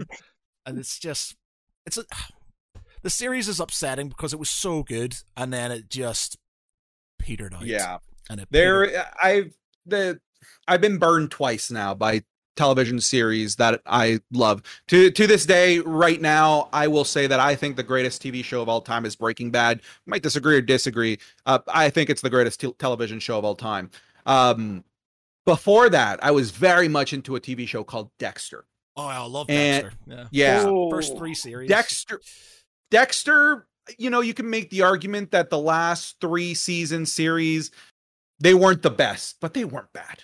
They weren't absolutely not Mhm. bad. Dexter was ge- ge- genuinely killed by the last episode. Okay. by the last episode, killed all of Dexter for you. N- and I'm not exaggerating. Dexter grabs a boat, goes into a hurricane, and becomes a lumberjack. Did I make that up? I didn't. That's exactly what happens at the very end of Dexter. I'm, I might be saying it in a way that's very fast, but that's exactly what happens. That taught me to never call a show the greatest show of all time until credits roll on the last fucking episode. Did you That- did you watch, That's what it's taught me. did you watch the the um the, the, the revival series? The yep, and it Blood did the same fucking thing. It was great. And then the last episode, I mean, to me, I'm I, I'm not gonna spoil it maybe because it's a fairly recent No. show. Um That the ending, episode- I'm not a fan of it. Don't get me wrong, I enjoyed the, the that series. I was getting quite into it, Yeah. but then that last episode was just like, um, hmm, okay, so how can we put an end to this, but still spit in the face of everyone that's Yeah, gone back Jojo, to this afternoon? I. I literally screamed at my television. I, I literally screamed at my TV. again? You're doing this to me again? Because it's 10 years apart and they fucking did it to me again. Since Dexter, I've now, I wholeheartedly will never call a show the greatest show of all time until the very last episode. Mm. And I kept, people are like, oh, do you think Game of Thrones is the best show of all time? It's getting there. It's getting there. It's getting there. It's getting, and then it's not. No. But Dexter taught me do not call a show the best show of all time until the final episode. That's why I think Breaking Bad's the greatest show of all time because from the ending, mm. it's cherry on top. You can make the arguments of like it wasn't the best ending or whatever, but it didn't ruin the fucking show. Yeah, No. there's few- there's Uh, there, it's ending series, especially good ones. It's hard. Like uh, the one that that hurts me as well is Battlestar Galactica. Um, like the the last two seasons were absolute dog shit. The last season uh, and the last episode especially was just like, what the fuck were you guys thinking? It was just like that was just so upsetting because the first three seasons were absolutely amazing, and then it just goes they- I don't know. They just kind of pulled it out of their arse, and it was an, a, a nightmare. But um, you know, it, it's it's hard. Like, have you have you watched The Expanse? Have you watched The Expanse at all? No, I've read part of the Exp- Expanse. Yeah, yeah, yeah. I have not watched it. I'm, conf- I'm it's confusing to me because I don't know like where to begin because isn't it like wasn't it originally like a another- TV series and then now it's on now it's an Amazon show. I thought I, it, it's like all over the place. So- I wasn't basically sure. It was originally an RPG, um, an art like a uh, pen and paper RPG. Uh, then they sort of made uh, they wrote some books based on that, um, which are uh, I've not read them, but apparently they're really good. And then they started making a series. Now, this is the reason I didn't start watching it because it was on sci-fi, and I was like, "Oh, it's gonna be like Space Sharknado or something like that. It's just gonna be super Mm. naff. I am just not into that and stuff." And then like these guys, uh, Pete and stuff, were saying, "Man, you need to watch Expanse. It's like the best sci-fi you're gonna have watched in in a long time." I was like, "Nah, man, you know, no." And then it was just it, it moved to Amazon, and they had five seasons. Now it's it's just finished its sixth season and last season. Um, and I was like, you know what? I'll give it a go. And honestly, man, it is it is the best sci-fi series that has been on TV in a very long time.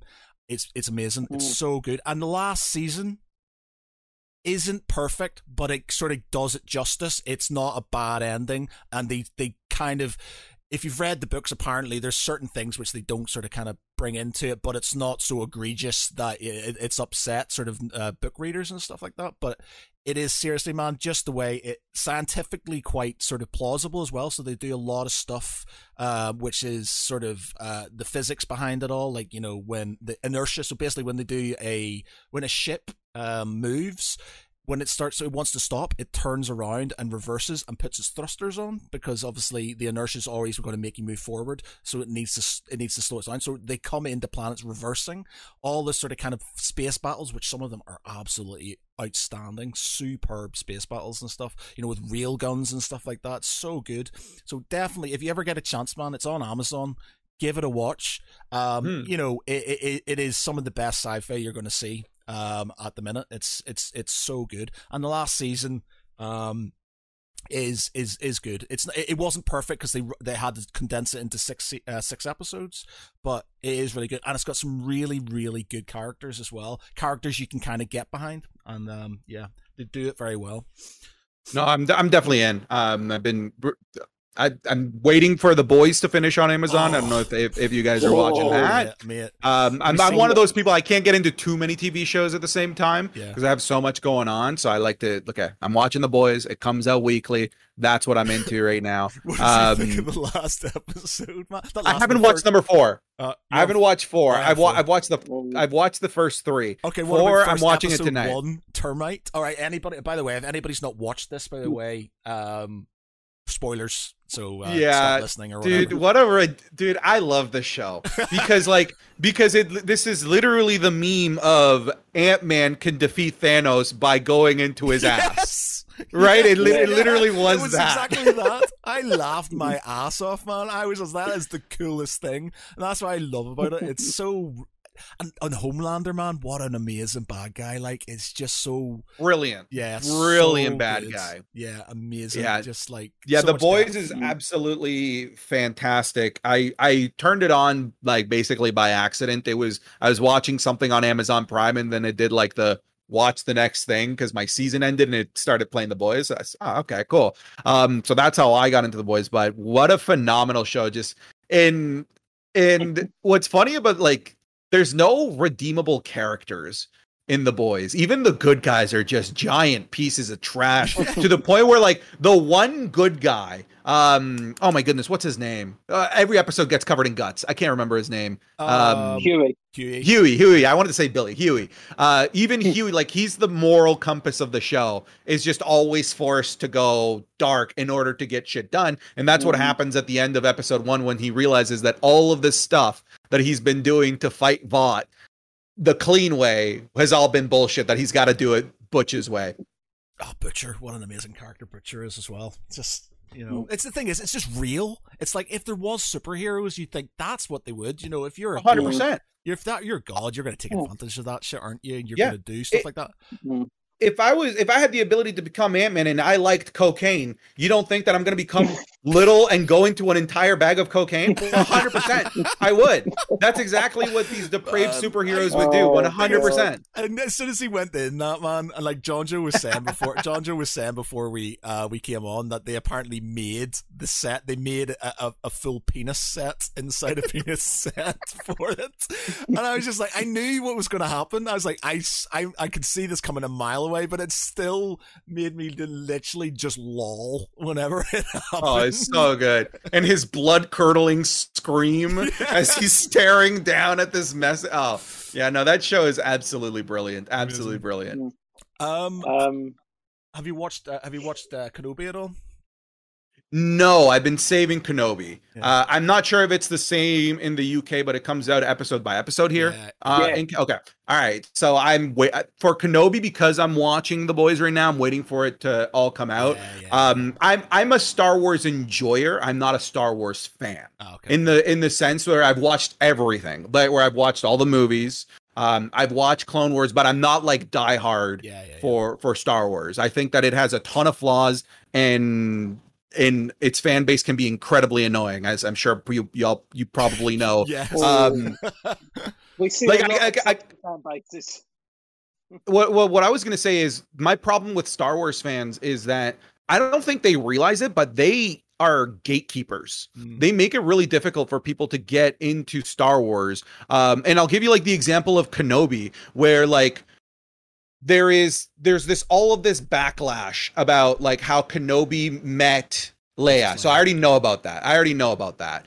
Um, and there's all of this backlash. Well, well, if that happened, then the hologram that she would have left in ep- in in episode four would have said, "Kenobi, we've met before when I was a little girl." It's just like, really? That's where you're drawing the line on on canon? You think that this is ruining the canon of Star Wars because he met a girl, Princess Leia, who probably when she grew up doesn't remember who the hell Kenobi is? It's stupid, and I think those arguments make it really difficult for other fans to when they're on the outside looking in to want to make the investment into learning the full lore of Star Wars, which has such a rich lore, um, because there's just they're so gatekeeperish on the internet with it. Yeah, that's that's the one thing that that that nerds in general have a lot of is this sort of um it, it can be bullies and bearing in mind people who were probably bullied quite a lot in their lives um re- resorting to similar tactics uh, because somebody doesn't agree with you about something you love and it's not something that sits right well with me. Like I, I could be very passionate about stuff. Um, I'm, I'm massively into Lord of the Rings, massively into Game of Thrones and, and Star Wars and stuff like that. I'm very passionate about sort of. We've had many arguments on this podcast about how Rogue One is one of the best Star Wars films ever, and you know I can very much sort of kind of you know will fight with uh, to my dying day about about that film. But if in the end it is what it is. I, I even say that the the prequel series are underrated. I've said I've said it forever, and I, I have said it for years that they, Mm. it was underrated. There obviously were certain parts in it which weren't great, but I've never sort of been so down on it to the point where you know it's Mm. it's being bullying, and you got the, the it affected. I can't remember the name. Of Is what's the actor called who played uh, young Anakin? Um, yes, I know exactly who you're talking about. yeah, Yeah. What- and like Jake, he, he Jake was Lloyd. yeah, and he, you know, it ruined his like. There's a whole thing about you know, don't do the same thing to the little girl who's playing Leia at the minute that you did to the little boy who's play who played Anakin because it ruined his life. And it's just like, and and that stuff like that happens. They get so sort of ro- w- wound up by their own sort of their own sort of. You know, uh, uh, uh, uh, excuse me. Uh, I think you'll find that, uh, and it's like, fuck off, man. It's just like it's make believe. It's it's it's it's meant to be for kids it, it's sort of for everybody's enjoyment and you're you're killing that by being too gatekeeperish it annoys me Mm. i like having a debate about stuff but i'll never gatekeep you know i'm very you know if people want to have views on things that's very much up to them but yeah hundred star wars fans are Yeah. are are are, ca- are very yeah I, I can see exactly Look, the the way I see it is so I I do boxing. Yep. Um and whenever a new kid comes in and wants to learn boxing and we get in the ring to spar, do you think I'm beating the crap out of him? No. Uh there's there's a saying that we have in combat sports, uh don't break your new toys, right? Um this is the new guy that's coming in who is going to be your sparring partner for years and years potentially. If you turn him away by beating the crap out of him early on. He's never going to come back. You've broken your new toy, and now you don't have a another partner to spar with, right? Um, and I think that is problematic of some geek culture as well, where there's a i'll tell you we can go back to wrestling like new especially like in the 2010s uh younger kids being like john cena's the greatest of all time and then some 50 year old that is just such a traditionalist is just like you fucking stupid 14 year old learn your history. Do you know hulk hogan? Do you even know yeah. stone cold? Read your wrestling history you idiots. Like yo he's 14 and he just likes john cena.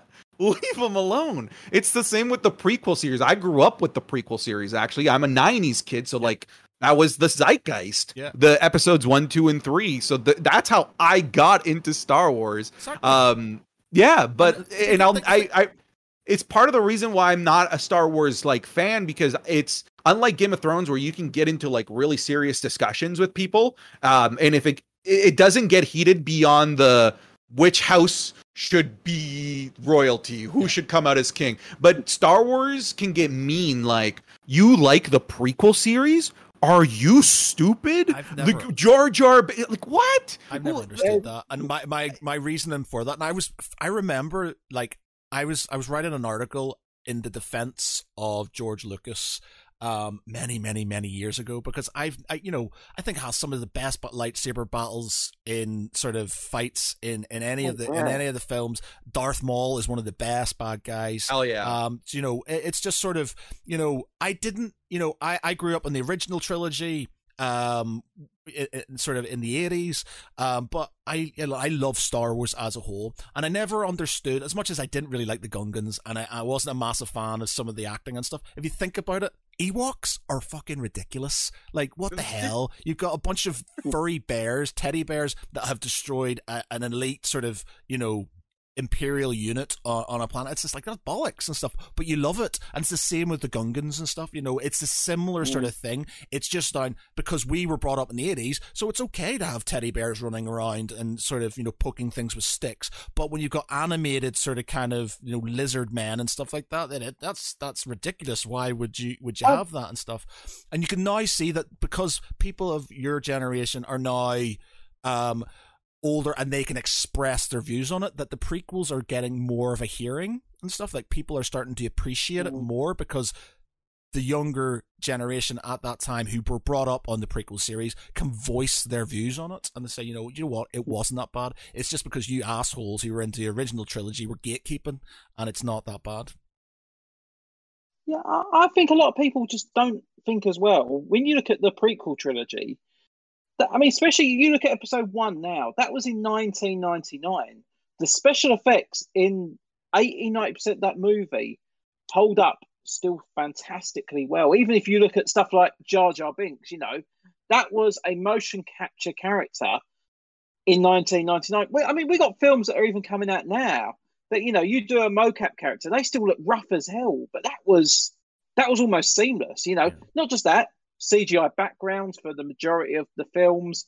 Um, you know, and look at all the tweaks that have happened in between. Even Yoda, look, you had Yoda in episode two and three, just this animated character, and on screen he just looked brilliant. You know, his fight with Dooku in episode two, I I still love that. I think I think they overdid the battle. CGI. I, appreciate a lot of it was groundbreaking. A lot of it was stuff mm, that you know they yeah. they were they were using because it was new in and stuff. But I think they, I think one of the my issues with the series is more the fact that, and they they kind of did this with the the, the sequels um is like all the the tangible physical props and, and and things and stuff they didn't use as much as that and so it was a big change. You've got the suddenly loads of cgi it was one thing that annoyed me about the hobbit when you had lord of the rings films with oh, these amazing sort of like um you know miniatures or bigatures as they were and stuff and it was like physical it was tangible and then suddenly you had the hobbit which was just like cgi all over the place and i was just like. I, i'm not really i happy with. You know what? I can't even bear to rewatch the Hobbit trilogy. I watched it all the way through because um, I was intrigued because I thought maybe, you know, stretching one book into three might not be too bad if they actually make it engaging. But it wasn't. You know, it was just it was just fucking boring. Even even the last film, the Battle of the Five Armies, it was like you got one hour of like you know this massive spectacular, and it's like all right, we're just going to drag out the last hour and a half now to do Yeah, they did. nothing. It shouldn't have been three It films. just- it- it should have been either a No, long single film or two at most and stuff. Uh, but Could have worked with two. Yeah, they could have worked. It could have they- worked They stretched it two, out. Some of the exposition no. I actually didn't mind, but it, it was just sort of it's. It was a kids' book. There's not a lot of depth. It's not Lord of the Rings. It's definitely not the Silmarillion. Um, I'm kind of hoping the series, the new series, kind of ties in with a lot of the darker themes the Silmarillion have and stuff. Cause some really dark stuff in there. But Mm. um, Now, what what do you guys what do you think about the the backlash of like the dwarf queen not having a beard and there being a black elf and people getting bollocks, man. upset? it's Dude, it's so it's like really in, in this universe your what your line in the sand is a fucking dwarf not having a that that is what triggers you or there being a black elf are you an elf are you an, an expert of elves do you live with elves no they're fucking fictional char- fi- figure there could totally be a black elf Yeah. It's yeah, man. I- I, it I just, think I, we- I, d- I- I- and it really annoys me when people start throwing race and stuff into sort of um into fic- into fantasy, especially and stuff. It's like it's fantasy. It's whatever you you know. It, it's just it it it, ups, it annoys me, and um yeah, Mm. I, I've seen a lot. There's a guy. There's a guy on TikTok um who does Lord of the Rings facts. Uh, what's his call? What's he called? But yeah, he had a load of guys sort of kind of like kicking off with him and stuff because of that. You know, it's like, oh, you've got a you you've got a black you've got a black dwarf and stuff. It's like, fuck off, man. It's just like, yeah, I just who cares yeah, who cares? Who cares? It's it's it's you know it, it's it doesn't matter, and it yeah, it, it's stuff like that that really that gate that sort of gatekeeping that really, um, what's the word? Um, oh, I can't think of the word. Uh, toxic, toxic gatekeeping and stuff, and it's just like I, Joe, I still think one of my favourite um, things, and this was going on for years. Um, people used to moan about Jurassic Park about the accuracy of the dinosaurs, oh yeah, and you know, people, I, and I know people, especially um, when, like, you know, going through college in particular. Um, there was a bit of a resurgence when they were coming out on DVD and Blu-ray, and people were rediscovering them.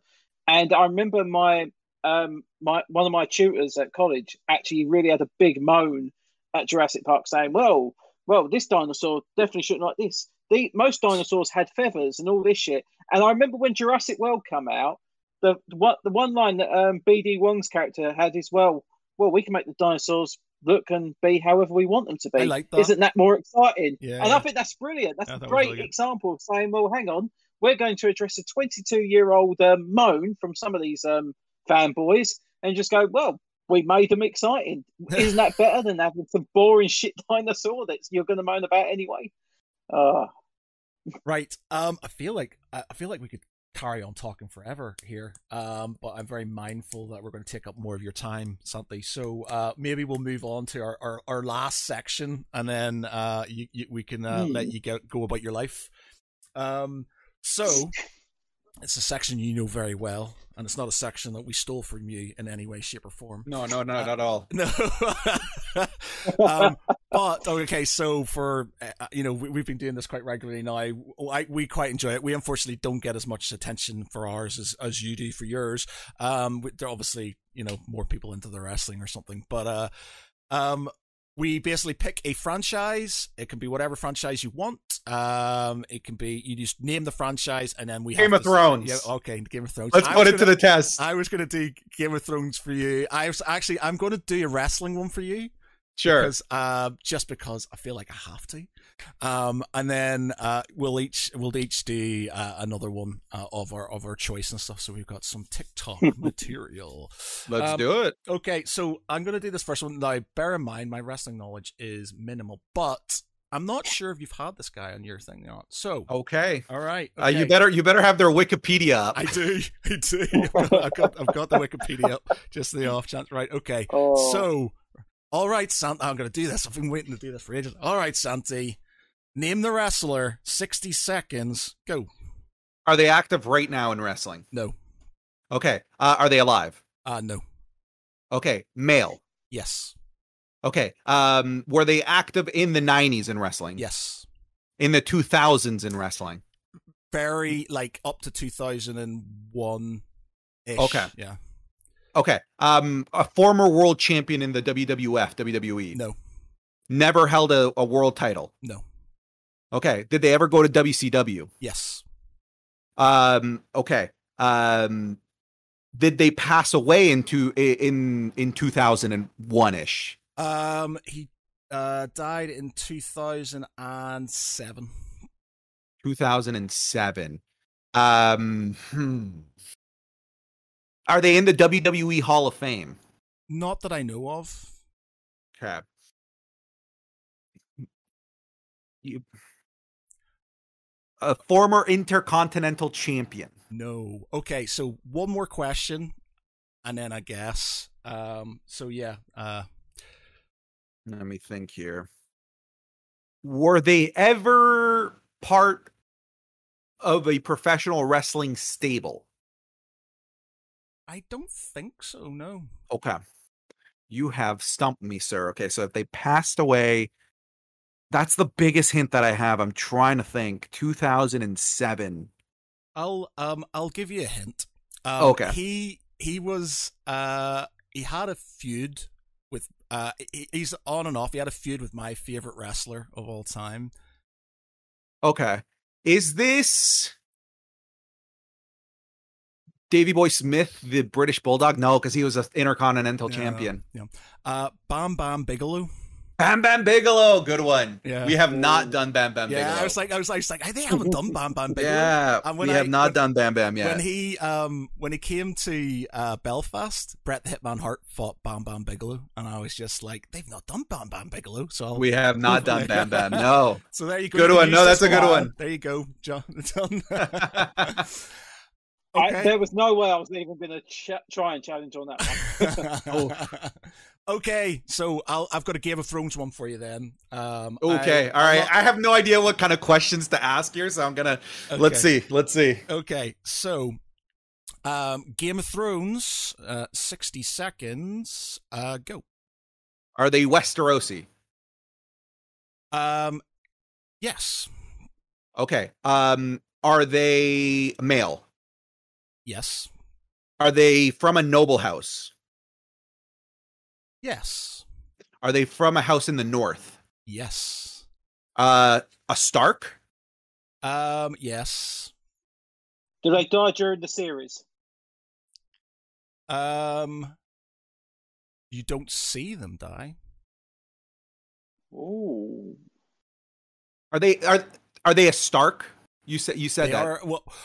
Well, Okay, Let's just say Is the this character Rickard I'm thinking- Stark? Sorry, say it again. Is this Rickard Stark? It is not Rickard Stark. Okay. No. It's a Um, male, a Stark.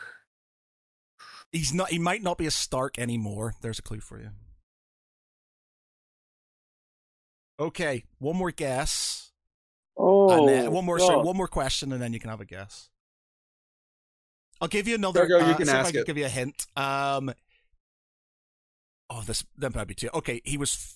Uh, his. He, oh no, this might be too much of a hint for you. Uh, let's just say he used to be a member of the uh, of the Night's Watch. Oh, Oh, Benjen Stark. It isn't Benjen Stark. What? oh, that's what I was going to say. Cold Hands. Ah, in the show, we don't know in the book yet.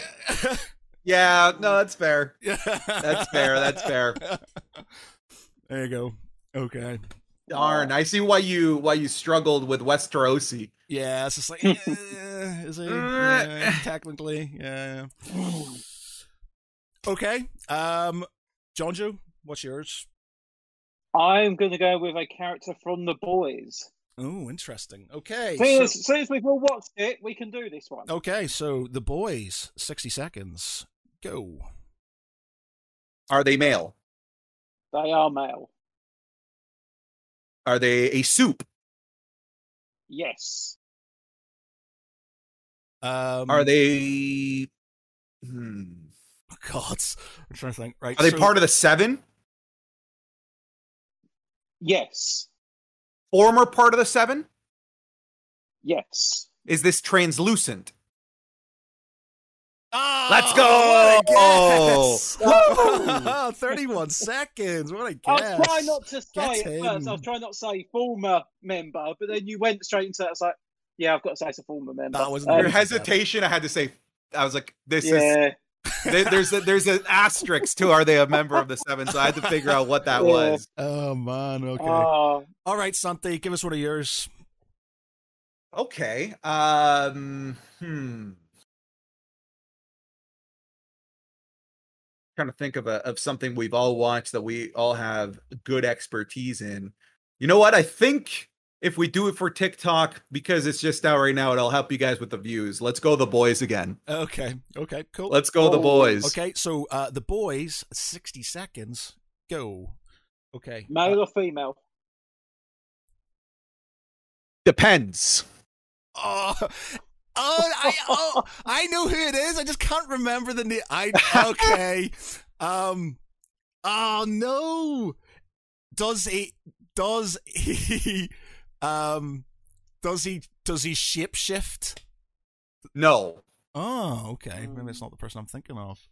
Are they a member of the Seven? Yes. Oh, Oh, um.